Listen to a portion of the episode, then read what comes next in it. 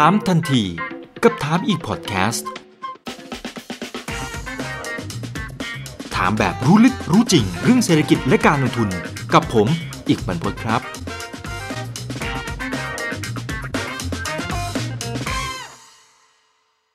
รั้งที่แล้วก็เรียนเชิญดรเม่นมาพูดคุยถึงข้อเสนอแนะนะครับในมุมต่างๆ ที่จะช่วยหาทางออกร่วมกันให้ทั้งในมุมของเศรษฐกิจ แล้วก็ในมุมของผู้ประกอบการด้วยนะครับท่านไหนที่ยังไม่ได้ดูนะครับก็กลับไปดูย้อนหลังกันได้นะครับ คลิกคลิกย้อนหลังกันได้เลยนะครับ ส่วนวันนี้เราจะคุยถึงเรื่องของห่วงโซ่มูลค่าโลกที่ตอนนี้มีการปรับโฉมครั้งใหญ่เลยนะครับ และแน่นอนอีกมุมหนึ่งก็จะสร้างแรงสั่นสะเทือนไปยัง ธุรกิจด้วยนะครับก็จะเป็นทั้งโอกาสและก็ความท้าทายด้วย โดยเฉพาะในช่วงหลังวิกฤตโควิด -19 เนี่ยตอนนี้มีการพลิกโฉมไปเยอะแยะมากมายเลยนะครับก็เลยต้องเรียนเชิญทางด้านของดรเม่นครับดรสมประวินมันประเสริฐนะครับซึ่งวันนี้นะครับก็มาร่วมพูดคุยกันนะครับท่านเป็นผู้ช่วยกรรมการผู้จัดการใหญ่ผู้บริหารสายงานวิจัย ธนาคารกรุงศรีอยุธยาจำกัดมหาชนครับ สวัสดีครับดรเม่นครับสวัสดีครับคุณอีกสวัสดีท่านครับผู้ชมครับครับขอบคุณที่ให้เกียรติกับทางรายการของเราเสมอมานะครับนี่ผม เถอถามเป็นแบบออเดอร์ฟเป็นแบบเกินๆกันก่อนแล้วกันนะครับ คือตอนนี้เราจะเห็นว่าแนวโน้มเศรษฐกิจการค้าโลกนะครับ ตั้งแต่ในช่วงต้นปีที่ผ่านมา มันก็สารวันเตี้ยลงมาก เหตุผลสำคัญก็แน่นอนเจ้าโควิด -19 นี่แหละ ตัวจิ๋วๆแต่โอ้โห พิษมันร้ายกาจมากๆเลย พอหันไปดูประเทศอื่นๆ อย่างเช่นล่าสุดเลยทางฝั่งของจีน เพิ่งจะมีการประกาศตัวเลข GDP ออกมานะครับโอ้โหหล่อฮะถึงแม้ว่าจะต่ำกว่าคาดเล็กน้อยนะ แต่ว่าก็ถือว่าบวกได้ประมาณ 4.9% ในขณะที่ประเทศอื่นเนี่ยหือติดลบกันเรเนระนาดเลยแม้กระทั่งบ้านเราเองไตรมาสที่ 2 ก็ติดลบ 12%เศษๆนะครับดังนั้นคำถามคือว่าเอ๊ะแนวโน้มการค้าการขายของทั้งโลกนะครับเราฝากความหวังไว้ที่ทางฝั่งของพี่จีนเนี่ยมันได้ไหมฮะดรเมนนะหรือมันไม่พอเขาใหญ่ไม่พอที่จะไปค้ำเศรษฐกิจโลกที่มันชะลอตัวลงมาจากโควิด -19 ถ้าถามจีนเนี่ยผมคิดว่าจีนน่าสนใจมากนะครับ เพราะว่าวันนี้เนี่ยจีนดูเหมือนจะเป็นประเทศที่ฟื้นจากทั้งโควิด ซึ่งเป็นปัญหาทางด้านสุขภาพ แล้วก็ฟื้นทางด้านเศรษฐกิจ ถ้าเราย้อนกลับไปสักเดือนที่แล้วเนี่ยเราก็รู้สึกว่าเอ๊จีนเนี่ยเอ่อ supply เริ่มมานะ production เริ่มมา แต่ว่า demand ไม่เริ่มไม่แน่ใจ แต่วันนี้เราเห็นการ pick up ของของ demand นะครับของในประเทศแล้วว่าเออมันเริ่มที่จะดีขึ้นนะครับผ่านการลงทุนเนี่ยที่รัฐเป็นตัวตั้งเนี่ยลงทุนโครงสร้างพื้นฐานอัดเงินเข้าไปทั้งสภาพคล่อง ทั้งการกระตุ้น demand เนี่ยข่าวดีก็คือว่า ผมคิดว่ามีสองอันนะ อันแรกคือ ถ้าเขาฟื้นจริง ๆ เนี่ย จีนใหญ่มากนะครับ ประเทศ เราไม่ได้ต้องการกำลังซื้อจากเขาทั้งหมดหรอก ประเทศจีนเนี่ย เราก็รู้ว่ามีเป็นพันล้านคน เราต้องการปีหนึ่งแค่สิบกว่าล้านคนยี่สิบล้านคนที่มาบ้านเราพอแล้วดังนั้นเราจะเราจะใช้ประโยชน์อย่างนี้ยังอย่างนี้อย่างไรนะครับ ประเด็นที่สองเนี่ย มันเป็นมันก็เป็นตัวอย่างที่ดีได้นะ ว่า ต้นประเทศกำเนิดของโควิดเนี่ยสามารถรอดทั้งปัญหาทางด้านสุขภาพและเศรษฐกิจได้ เพราะฉะนั้นถึงแม้เราจะพึ่งเขาไม่ได้ในการมาซื้อสินค้าบริการเราเนี่ยนี่เราจะทำอย่างไงถอดบทเรียนจากเขาอย่างไร มาช่วยแก้ปัญหาในประเทศเรา ซึ่งผมคิดว่ามันมันก็ไม่ได้มืดซะทีเดียวนะครับ จริง ๆ นักเศรษฐศาสตร์เองเนี่ยก็แน่นอนอาจจะก๊อปปี้มาไม่ได้ร้อยเปอร์เซ็นแต่ว่าเอามาปรับใช้เนี่ยผมเชื่อว่าเราทำได้ ครับครับขอบคุณมากนะครับ ส่วนหัวข้อหลักในวันนี้ที่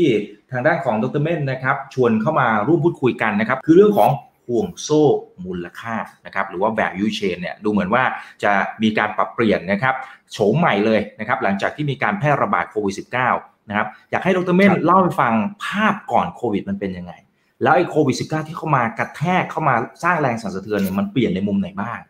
นะ ครับครับ คือผมขอขยายความก่อนนิดนึงว่าไอ้ไอ้ value change หรือว่า supply chain เนี่ยมันคืออะไร เราต้องย้อนกลับไปนะครับคุณอีกเอ่อท่านผู้ผู้ชมทุกท่าน ถ้าเราย้อนกลับไปหลายสิบปีที่แล้วเนี่ย มันมีกระแสของการค้าเสรีนะครับใช่หลักการของการค้าเสรีเนี่ยบอกง่ายๆครับ บอกว่าถ้าท่านเก่งอะไรเนี่ยที่สุดนะเทียบกับคนอื่นนะในโลกนี้ ถ้าท่านเก่งอะไรที่สุดเนี่ยท่านผลิตอันนั้นอันเดียว แล้ว มาช่วยกันผลิตในแต่ละข้อต่อของอืมห่วงโซ่ แล้วท้ายที่สุดแล้วก็เอาห่วงโซ่มาร้อยออกมากลายเป็น product เหมือนผลิตรถยนต์นะถ้าท่านเก่งเครื่องจักรท่านกับผลิตเครื่องจักรท่านเออเอ่อเครื่องเครื่องยนต์ ถ้าท่านเก่งล้อรถท่านกับผลิตล้อรถ แล้วก็หาที่สักที่หนึ่งที่ที่ประกอบเก่งที่สุดเป็นผู้ประกอบแล้วก็กลายเป็นรถยนต์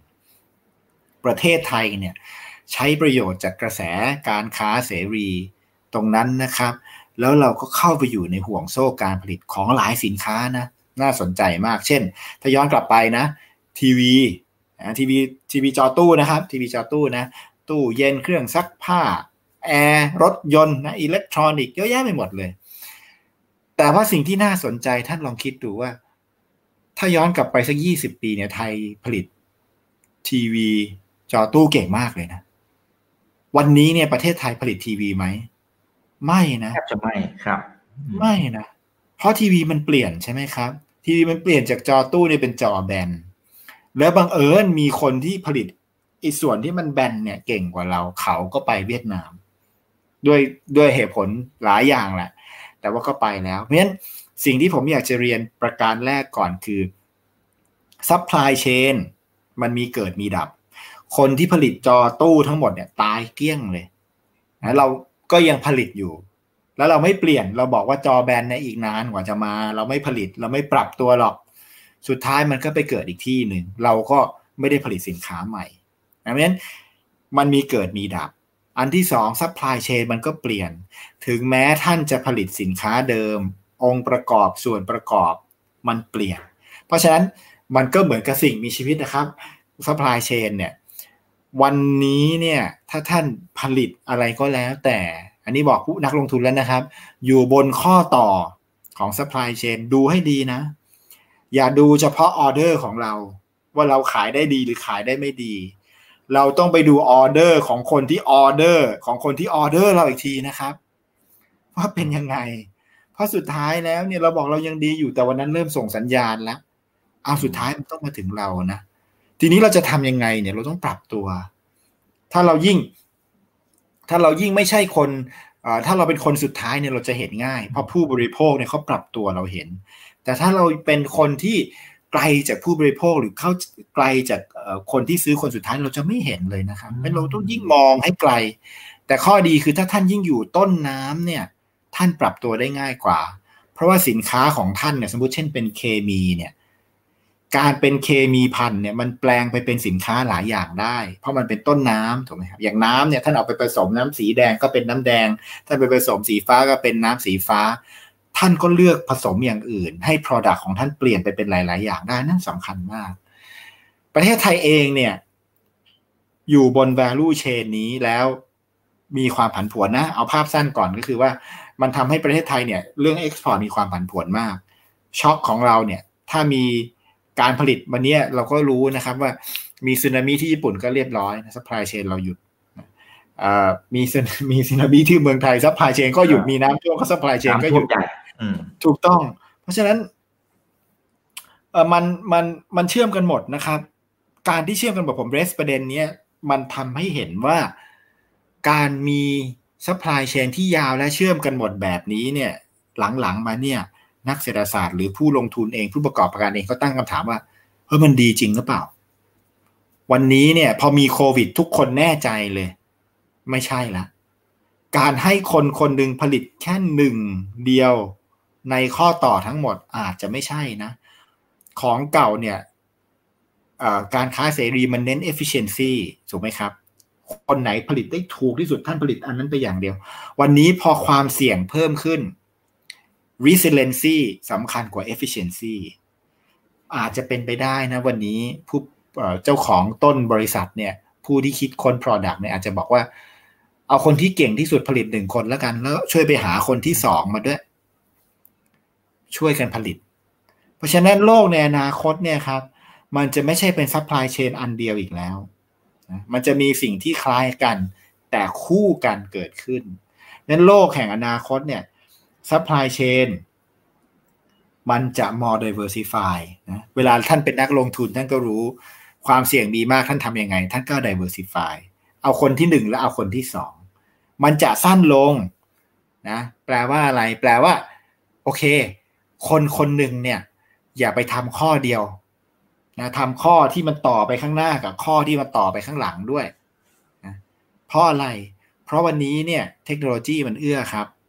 วันนี้เนี่ยเครื่องจักรนะมี AI โรบอทท่านไม่ต้องคือเครื่องจักรเครื่องหนึ่งเนี่ยผลิตเครื่องหุ่นยนต์น่ะตัวหนึ่งเนี่ยมันไม่ได้ทำได้แค่น็อตอย่างเดียวมันทำน็อตแล้วมันเอาไปใส่น็อตได้โดยมันทำได้หลายอย่างเพราะฉะนั้นทำข้อต่อให้มันยาวขึ้น เพราะฉะนั้นแปลว่าในอดีตเนี่ย อาจจะมีร้อยคนอยู่บน supply chain วันนี้ไม่ใช่ละวันนี้อาจจะมีแค่สิบคน เพราะคนหนึ่งทำได้สิบอย่างนะมันสั้นลง แต่มันอาจจะมีสองเส้น เท่านั้นเองดังนั้นประการที่สามนอกจาก diversify แล้วนะครับ shorter supply chain อันที่สามคือ regional regional supply chain มันจะเป็น region และมันจะไม่ได้เชื่อมกันทั้งโลก แล้วผมกำลังจะโยงมา คุณอีกถามตั้งแต่แรกว่า เราจะไปพึ่งจีนได้ไหม ผมว่าพึ่งได้ แต่ผมกำลังจะเรียนว่าคนที่เราควรจะพึ่งมากกว่าก็คือ region เรานะมองไปที่นี้แหละฮะถูกต้อง มองไปที่อาเซียนนะครับโอ้ผมชอบมากนะ แล้วก็รู้สึกโชคดีว่าเราเป็น part ของอาเซียน วันนี้เนี่ยนักลงทุนมองประเทศไทยครับ มองมาไทยคนเดียวเนี่ย โอ้โห เศรษฐกิจ aging มากเลยเนาะproduction ก็ไม่ดี มีการเมือง infrastructure ยังทำไม่เสร็จ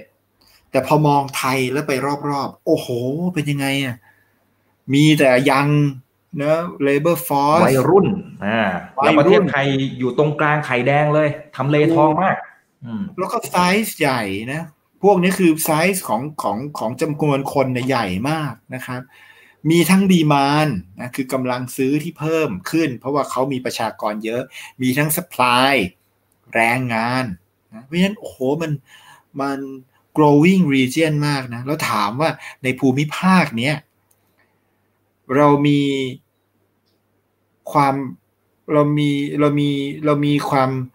ไม่ลงรอยกันทางการเมืองไหมไม่มีนะถ้าท่านไปดูกลุ่มประเทศอื่นในโลกเนี่ย คือเวลาเราอยู่ของประเทศเราเนี่ย เรากลุ่มประเทศเราเราก็จะรู้สึกว่าของเราก็มีนะนิดนึงแต่ว่าท่านไปดูนู่น แถวไหนที่ยิงกันตลอดเวลาเนี่ยโอ้โหต่างกันเยอะนะครับ เวลานักลงทุนเขามองมาในโลกที่เขาเห็นภาพกว้างเขามองอันนี้ดีนะ แล้วผมจะเรียนเลยว่า ภูมิภาคเราเนี่ย ที่มันเจ๋งกว่านั้นก็คือ มันมีความแตกต่างของระดับการพัฒนาพอมันมีความแตกต่างกันของระดับการพัฒนาเนี่ยมันช่วยกันได้ มันมีคนที่โอ้โหต่อท่อให้กับโลก เช่น สิงคโปร์ มันมีคนที่ยังเป็น resource base อยู่ มันมีคนที่ใช้แรงงานสูง มันมีคนที่มีเครื่องจักร มันมีคนที่เก่ง manufacturing แต่ละคนนี่เก่งกันแต่ละอย่างนะผมคิดว่าถ้าเราจัดการดีๆ มาช่วยกันทำงานนี่โอ้โหรีเจียนนี่มันน่าสนใจมาก เพราะฉะนั้นในอาเซียนเนี่ยผมบอกได้เลยว่า ถ้าท่านโฟกัสดีๆนะถ้าท่านทำธุรกิจในอนาคตอย่าคิดแค่ตัวเรานะครับ มองไปในอาเซียนนี่แหละ อย่างผมบอกแล้วไงว่า supply chain เนี่มันจะ regionalize เพราะฉะนั้นท่านลองไปคิดดูว่า ถ้าท่านจะหนึ่งผลิตสินค้าเนี้ยท่านไป utilize ประเทศเพื่อนบ้านใครได้บ้าง ถ้าท่านบอกว่าท่านเสร็จแล้วท่านจะไปตั้งบริษัททำอินโนเวชันสิงคโปร์แน่นอน แล้วกฎหมายมันโอ้โหตัดตั้งบริษัทง่ายมากทำได้ง่ายมาก จัดตั้งเสร็จปุ๊บท่านบอกว่าท่านจะเอามาทำเรื่อง trading มาเมืองไทยนะ trading นะได้นะ แล้วถ้าท่านจะไปประกอบสินค้านะที่เป็น labor intensive ท่านก็ไปหาเอาแถว CLMV นี่มันทำได้หมดเลย นอกจากนั้นเนี่ยท่านทำ product แล้วฝั่งขายท่านก็ไปคิดด้วยว่าท่านจะขายใคร คนเนี้ยสินค้าเนี้ยใครบ้างในอาเซียนชอบ คนเรามันมี preference คล้ายกันนะครับ คือในอาเซียนเนี่ยมันจะไม่เหมือนกันร้อยเปอร์เซ็นหรอก แต่ว่ามันมีคอมมอนอะไรบางอย่างที่คล้ายๆกันหนึ่งคืออากาศมันก็อยู่ใกล้ ๆ กันนะเพราะฉะนั้นท่านท่านคงไม่คงไม่ชอบเสื้อหนาวเหมือนกันเพราะว่าเพราะว่ามันก็อยู่ใกล้ๆเส้นศูนย์สูตร คงชอบอะไรที่มันคล้ายๆกันที่อยู่บนเส้นศูนย์สูตรนะ ระดับหลาย ๆ อย่าง เพราะฉะนั้นผมผมอยากจะเรียนว่าเราเนี่ยยังอยู่ในในกลุ่มประเทศที่มี potential มาก ๆ นะครับ แล้วประเทศไทยเองเนี่ยถ้าจะให้ขยายความอีกนิดนึงนะจริง ๆ เรามีการใช้ข้อมูลนะครับคุณอีก เราไปโหลดข้อมูลเขาเรียก product space นะครับ คือไปดูสินค้าแล้วกันว่าแต่ละกลุ่มของประเทศ CLMV plus T เนี่ยคือไทยแลนด์เนี่ยผลิตอะไรบ้าง เราจะพบเลยว่า สเปกตรัมของสินค้าและบริการที่ประเทศกลุ่มพวกเราสนิทผลิตเนี่ยไม่เหมือนกัน ไม่เหมือนกันนะ กลุ่มนี้ผลิตอ่า light manu กลุ่มนี้ผลิต hard manu กลุ่มนี้ให้ผลิตบริการ แต่ที่น่าสนใจอย่างหนึ่งของประเทศไทยนะผมไม่ได้มีรูปให้ดูนะ ลองไปหาดูในงานของเรา ของไทยเนี่ย ผลิตเกือบทุกอย่าง อ๋อ กับหลายคนก็บอกโหเราเป็นเป็ดนะจริง ๆ ไม่ใช่นะ ผมคิดว่าเราเป็นจุดเชื่อมมากกว่า เวลาคนมองเราเนี่ย ประเทศไทยเองเนี่ย เป็นจุดเชื่อมได้ดีครับ คือสินอย่าลืมว่าสินค้าเนี่ย ท่านผลิตสินค้าชิ้นหนึ่งเนี่ยมันมีอันที่ผลิตยาก แล้วมันมีอันที่ผลิตง่าย มันมีอันที่ใช้เทคโนโลยี อันที่ใช้แรงงาน เราเองเนี่ยผลิตได้หลายอย่าง เราคอมพลีเมนต์กับคนอื่นได้ แล้วที่คุณอีกบอกว่าเราอยู่ตรงกลางเนี่ยก็ยิ่งดีนะ แปลว่าสุดท้ายท่านผลิตออะไรอะ แผ่นยางสุดท้ายเอามาประกอบที่บ้านเรากลายเป็นรองเท้าก็ได้นะเพราะฉะนั้นเเราเรามีศักยภาพมาก ๆ ในการทำจุดนี้ แล้วก็มันก็เป็นสิ่งที่เราจะต้องมองหาธุรกิจต่อไป ครับ อืมครับ มันมีอีกมุมหนึ่งนะครับดรเมนคืออย่างทางฝั่งของคุณโดนัลด์ทรัมป์นะครับ ก็ชัดเจนนะครับ ใช้นโยบายที่เป็นลักษณะของปกป้องผลประโยชน์ของคนอเมริกันนะครับ แล้วก็อาจจะมีแนวโน้มที่จะดึงทุนนะครับ ที่ไปลงทุนในต่างประเทศนั้นกลับเข้าไปลงทุนในประเทศของตัวเองนะครับ หรืออีกนัยยะหนึ่งนะครับ ยกตัวอย่างเช่น นักลงทุนญี่ปุ่นนะครับนักลงทุนญี่ปุ่นเองเขาก็บอกว่าโอเค จีนเนี่ยมันมันยังมีความเสี่ยงอะไรบางอย่างที่เขาไม่อยากจะไป rely on มากจนเกินไปนะครับก็เลยอาจจะต้องมีการโยกย้ายเม็ดเงินนะครับในเรื่องของการตั้งโรงงานต่างๆ นั้น กลับไปที่ประเทศตัวเองเนี่ยอันนี้คล้าย ๆกันนะครับแต่อีกมุมหนึ่งคือเขาจะมาที่อาเซียน แล้วอาเซียนคือหันซ้ายหันขวาเฮ้ยเวียดนามก็ดูเซ็กซี่ดีนะนั้นก็มีโอกาสที่จะเข้าไปลงทุนตรงนั้นมากขึ้น แต่ในขณะเดียวกันเมื่อกี้ทางด้านของดรเมนบอกว่าเฮ้ยเราควรจะใช้ประโยชน์ จากการที่เราเป็น regional ในเรื่องของภูมิภาคเรามีความร่วมไม้ร่วมมืออะไรที่ดีต่อกันนะครับ แต่ผมไม่แน่ใจว่าสุดท้ายแล้วเนี่ยมันอีกนัยะมันก็อาจจะกลายเป็นคู่แข่งไกลๆหรือเปล่าเราจะเราจะวางตัวยังไงในขณะที่ประเทศไทย หรือเอกชนไทยเองก็ก็ยังสามารถได้ประโยชน์จากการที่ value chain หรือว่า supply chain มันกำลังจะเปลี่ยนรอบนี้ครับโอเป็นคำถามที่ดีมากครับ จริงๆแล้วผมอยากให้คิดกลับกันเลยนะครับว่าแทนที่จะมองว่าเป็นคู่แข่ง นะเราเดินเข้าไปคุยได้ไหมว่าเราจะแบ่งงานกันทํำยังไง เราอยู่ใกล้กันนะ่ะ จริง ๆ แล้วเหมือนเป็นเพื่อนบ้านนะครับ จะคอมพลีเมนต์กันยังไงมากกว่า เพราะว่าถ้าแข่งกันสุดท้ายเนี่ยมันก็ไม่ดีนะมันก็ตายทั้งคู่นะครับ วันนี้เนี่ยผมเรียนเลยว่านักลงทุนเองเนี่ยที่มองเข้ามาเนี่ยเขาเขามองต่างกันนะ เรามีข้อมูลนะที่เห็นว่านักลงทุนเนี่ยเขามองไทยกับเวียดนามก็ต่างกันนะครับ ประเทศไทยเนี่ยโดยโครงสร้างแล้วเนี่ยเราแข่งกับเวียดนามเรื่อง เรื่อง labor intensive industry ไม่ได้แล้วนะครับ วันนี้เนี่ยที่เราพยายามที่จะชูเรื่อง robotic เรื่อง automation เนี่ยเรามาถูกทาง แต่ว่าเราอาจจะลืมไปนะ ว่าเราต้องไปคุยกับเวียดนามด้วย เพราะว่าสุดท้ายแล้วเนี่ยเราควรจะแบ่งกันทำว่าเออสินค้าประเภทหนึ่งอะท่านทำมันเนี้ยใช้แรงงานไปเราทำออก robot เราใช้ robot มาทำอีกส่วนหนึ่งได้ไหม แล้วช่วยกันส่งออก ใช้ประโยชน์จากเขาอย่าลืมนะครับ เรากับเวียดนามเนี่ย การค้าเสรี แต่เวียดนามเนี่ย มีการค้าเสรีกับโลกอีกมหาศาลทำไมเราไม่คิดว่าเราจะใช้เวียดนามเป็นส่วนหนึ่ง หรือเราเป็นส่วนหนึ่งของเวียดนามก็ได้ที่จะเชื่อมกับเศรษฐกิจโลกนั่นนั้นสำคัญมากๆ ผมคิดว่าวันนี้เนี่ยเป็นโอกาส เพราะว่าคุณทรัมป์เนี่ยมาช่วยนะเร่งให้ทุกคนออกจากจีน ซึ่งก็มาแถวนี้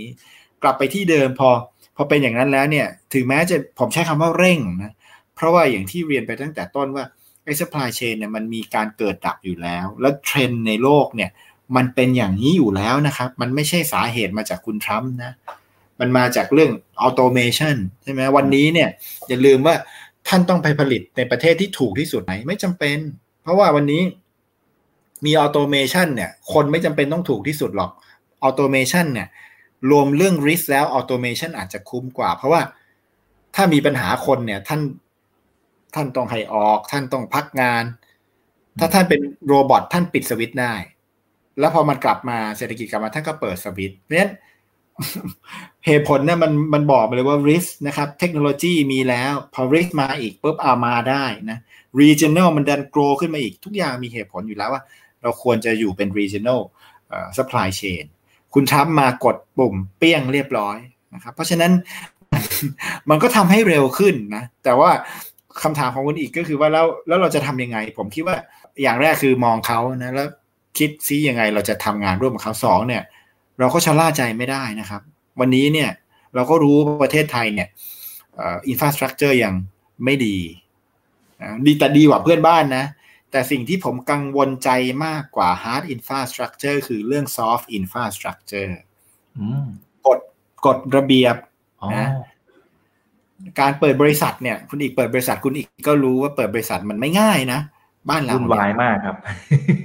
ไม่รู้ต้องเดินเอกสารไปกี่ที่นะ สิงคโปร์เนี่ยเปิดตุ้มเสร็จเลยนะ ใช่ไหมครับ เพราะฉะนั้น เราบอกว่าเราอยากจะสร้าง SME เราอยากจะสร้างเศรษฐีใหม่ให้กับสังคมไทยเนี่ย แล้วเราคิดว่า กลไกของการการมีบริษัทคอร์เปรทเกิดและดับได้เนี่ยสำคัญมาก แล้วทำไมเราทำให้มันยากเหลือเกิน เราเนี่ยเป็นคนเราไม่รู้หรอก เราเราใช้ iPhone กัน เรารู้ว่าข้างหลังของ iPhone เนี่ยโอ้โหมันวงจรมัน complicate มากเลย แต่ข้างหน้าเนี่ยมันมีแค่จออันเดียว เหมือนกันครับ ผมอยากให้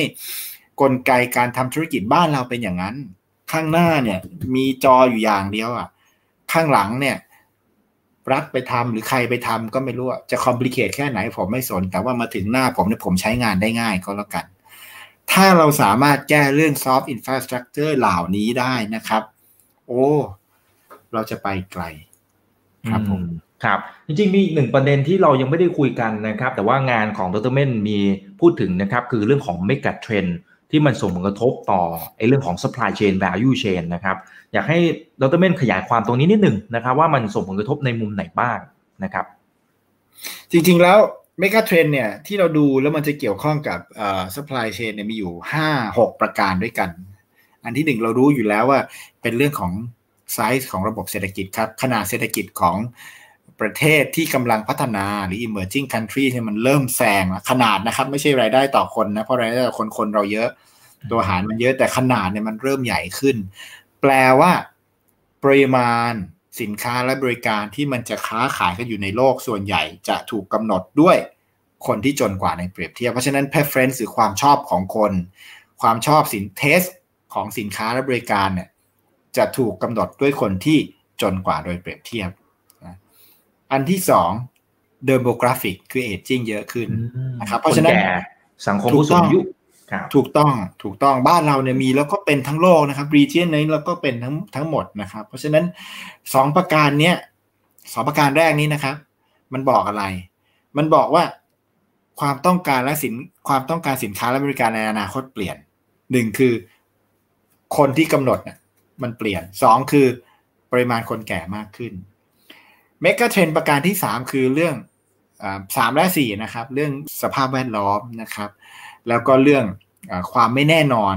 อเรื่องความเสียหาย disaster ทั้งหลายรวมทั้งโควิดด้วยเนี่ยสองประการนี้มันบอกว่าอะไร มันบอกว่าเรื่องสิ่งแวดล้อมสำคัญนะมันจะมีบ้านเราเนี่ยคุณดีก็ทราบ บ้านเรามีอยู่สองอย่างสลับกัน น้ำท่วมกับแล้ง ตั้งแต่เอานึกนึกว่าน้ำท่วมกับน้ำท่วมมาก น้ำท่วมน้อยๆกับน้ำท่วมมาก ผมผมผมดูแลสายงานวิจัยมาเนี่ย ผมจำได้เลยทำไมมันไม่พอดีสักทีนะน้ำเนี่ยจริงครับปีที่แล้วก็แรงเอามาถึงเอาปีนี้น้ำท่วมเอาปีนี้ก็แรงอีกก็อยู่อย่างเงี้ยเนี่ยปีไหนบ้างนะผมไม่แน่ใจว่าพระโคต้องทานอะไรถึงจะให้น้ำมันพอดีเพราะเป็นพอเป็นอย่างนั้นเนี่ย มันแปลว่าอะไรความเสี่ยงมากขึ้นครับ ความเสี่ยงมากขึ้นเนี่ยมันก็กลับไปที่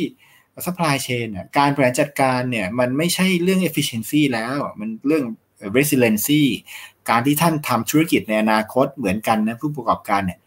ท่านไม่ได้ต้องการอะไรที่มัน โอ้โหแบบ ชัวมีอยู่อย่างเดียวอะถูกที่สุดละ ไม่ได้นะ วันนี้ถ้าท่านมองหาซื้อของเนี่ยท่านอาจจะไม่ใช่ต้องการโอ้แก้วน้ำที่มันเบาที่สุดแล้วมันก็กินได้อย่างเดียวไม่ใช่อะท่านอาจจะต้องการที่มันทำได้หลายอย่างไม่รู้อะอาจจะเป็นแก้วน้ำที่เอาไปกินเสร็จปรากฏกินได้ทั้งร้อนทั้งเย็นน่ะไม่รู้ว่าท่านจะไปเจอน้ำร้อนหรือน้ำเย็นเป็นต้นนะเมกะเทรนประการที่สี่คือเรื่อง international trade policy เนี่ยกลับไปตั้งแต่จุดเริ่มต้น เวลาเวลาเราบอกว่ามีการค้าเสรีอะ ผมบอกว่าท่านเก่งอะไรเนี่ย ท่านผลิตอันนั้น มองอีกด้านหนึ่งเนี่ย ถ้าไม่เก่งท่านไม่ต้องผลิต ในประเทศทุกประเทศเนี่ยมันมีคนที่ผลิตไม่เก่งอยู่ แล้วเสียงเขาดังขึ้นเรื่อยๆ เพราะเขาถูกไม่ให้ผลิต เพราะฉะนั้นคุณทรัมป์เนี่ยก็เกิดขึ้นไงครับ ก็บอกว่า โอ้ยที่ผ่านมานะไอ้คนที่ผลิตไม่เก่งนะมันถูกกดขี่เหลือเกิน มันต้องบอกว่ามันต้องไปทำอย่างอื่น มันไม่มีรายได้ คุณทรัมป์เนี่ยก็บอกว่าโอเค คนเหล่านี้จริงๆเป็นคนอเมริกันนะทำไมเขาไม่ได้รับโอกาสทำไมเขาต้องไปเอาซอร์สให้คนอื่น เราก็ดึงกลับมาผลิตที่บ้านเราสิอ่า มันก็เลยเป็นสาเหตุของเทรด policy แล้วมันก็เป็น direction นี้ครับ เพราะว่าคนที่ได้รับผลกระทบ ณหนึ่งหน่วยเวลาเนี่ยอาจจะไม่เยอะ แต่เวลามันผ่านไปสิบปีจำนวนคนมันเยอะขึ้นมันสะสมจนวันนี้มันมีเสียงมากพอแล้วนะครับเมกะเทรนประการสุดท้ายประการที่หกคือเทคโนโลยี วันนี้เนี่ยเราก็เห็นนะ 3D Printing อะไรมา ผมก็ดูใน YouTube นะ ก็ตื่นเต้นนะว่า เอ๊ะแต่ก่อนเนี่ยเราต้องการอะไหล่อะไรบางอย่างเนี่ย ท่านต้องไปสั่งมาจากเยอรมันนะวันนี้มีเครื่องนี้ตั้งอยู่เมืองไทย ส่งคำสั่งมามันปริ้นมาแล้วท่านก็มาเปลี่ยนได้ เพราะฉะนั้นมันเสกได้ทุกอย่างครับ เพราะฉะนั้นอันนี้มันกลับไปที่จุดที่ผมบอกว่า เออดีไม่ดี supply chain มันไม่ต้องเป็นเหมือนเดิมนะ มันอยู่ตรงไหนก็ได้ละ ขอให้มันใกล้ market ก็แล้วกันมันก็กลับมาที่ผมบอกว่าเอ้แล้ว market แถวบ้านเรามันโอเคไหมมันโอเคใหญ่มาก ประชากรหกร้อยล้านคนครับ ใช่เพราะฉะนั้นการการที่เราเข้าใจ megatrend แบบนี้แล้วเนี่ย มันก็กลับมาที่การวาง strategy ต่อไปนะครับ ว่าเราจะต้องทำยังไง แต่ว่ามันก็กลับไปที่ผมเฉลยไปตั้งแต่เริ่มต้นแหละหนึ่งคือมัน shorter นะว่ามัน shorter เนี่ยทำยังไงให้ท่านยังเกี่ยวอยู่ ถ้า supply chain ทั้งโลกเนี่ยมันสั้นลง ท่านเนี่ยจะอยู่ได้คือท่านก็ต้องผลิตให้มันกว้างขึ้น สมัยก่อนท่านอาจจะผลิตแค่แค่แค่ถุง สมมติท่านผลิตใส่ถุงซองเนี่ยท่านไม่ได้ผลิตน้ำหมึกที่มาพิมพ์ถุง ท่านก็ขยายไปให้ผลิตน้ำหมึกพิมพ์ถุง พิมพ์ถุงแล้วท่านก็พิมพ์ถุงด้วย เสร็จท่านก็ติดกาวด้วย แล้วท่านก็ต้องขยาย supply chain ของตัวท่านเอง ท่านก็จะยังอยู่ใน supply chain นั้นได้มากขึ้น diversify เรียกไม่ได้ เขาจะไปมีอยู่ใน supply chain เดียวกันอยู่ประเทศอื่นไม่เป็นไรนะแต่ว่าที่สำคัญก็คือว่า diversify แล้วอย่าลืมว่ามัน localize ด้วยมันเชื่อมมาประการที่สามไอ้ห่อสินค้าและบริการเนี่ย มันไม่เหมือนกันนะ ท่านท่านมี product หนึ่ง product เนี่ยท่านห่อในประเทศไทยกับท่านห่อที่ประเทศที่มันมีความชื้นต่างกันเนี่ย มันอาจจะต่างกันก็ได้นะใช่ไหมประเทศที่มันอยู่หน้าหนาวมากๆในความชื้นมันไม่มี มัทเรียลมันก็อย่างหนึ่งวิธีการห่อกาวมันก็เป็นอีกแบบหนึ่งมาอยู่ในประเทศที่มีความชื้นมากมันก็เป็นอีกอย่างหนึ่งนั้นการ localization เข้าใจตลาดเข้าใจเงื่อนไขสภาพแวดล้อม ท่านปรับตัวผมคิดว่าท่านอยู่รอด ครับ โอ้ครบถ้วนนะครับ สนุกสนานกันไปแล้วก็ได้ความรู้กันด้วยทำให้เราเห็นภาพรวมนะครับ แล้วก็เข้าใจนะครับถึงโอกาสจริง วันนี้ผมเห็นโอกาสแล้วนะ ท่านเห็นโอกาสแล้วหรือยังนะครับ ถ้าเห็นเราต้องปรับตัวตั้งแต่วันนี้เลยนะครับฝากทิ้งท้ายนิดนึงครับดรเมนถ้าอยากจะติดตามดรเมนมีช่องทางไหนบ้างครับเรียนเชิญเลยครับขอบคุณครับมี 2 ช่องทางนะครับใน Facebook Fanpage นะครับของกรุงศรี Research นะครับ search ได้ตรงตัวครับ เจอแน่นอนนะครับ อีกช่องทางหนึ่งคือผ่านเว็บไซต์นะครับกรุงศรี .com/research ครับ ท่านสามารถ subscribe product ของเราได้ครับผมครับผมวันนี้ขอบพระคุณมากเลยนะครับ เดี๋ยวข้างหน้าผมเรียนเชิญใหม่นะครับ สนุกสนานมากทุก ๆ ครั้งเลยนะครับ ขอบคุณครัขบอบคุณครับ ขอบคุณครับ อย่าลืมนะครับว่าเริ่มต้นวันนี้ดีที่สุด ขอให้ทุกท่านโชคดี และขอให้มีเสรีภาพในการใช้ชีวิต ผมอีกบรรพตครับ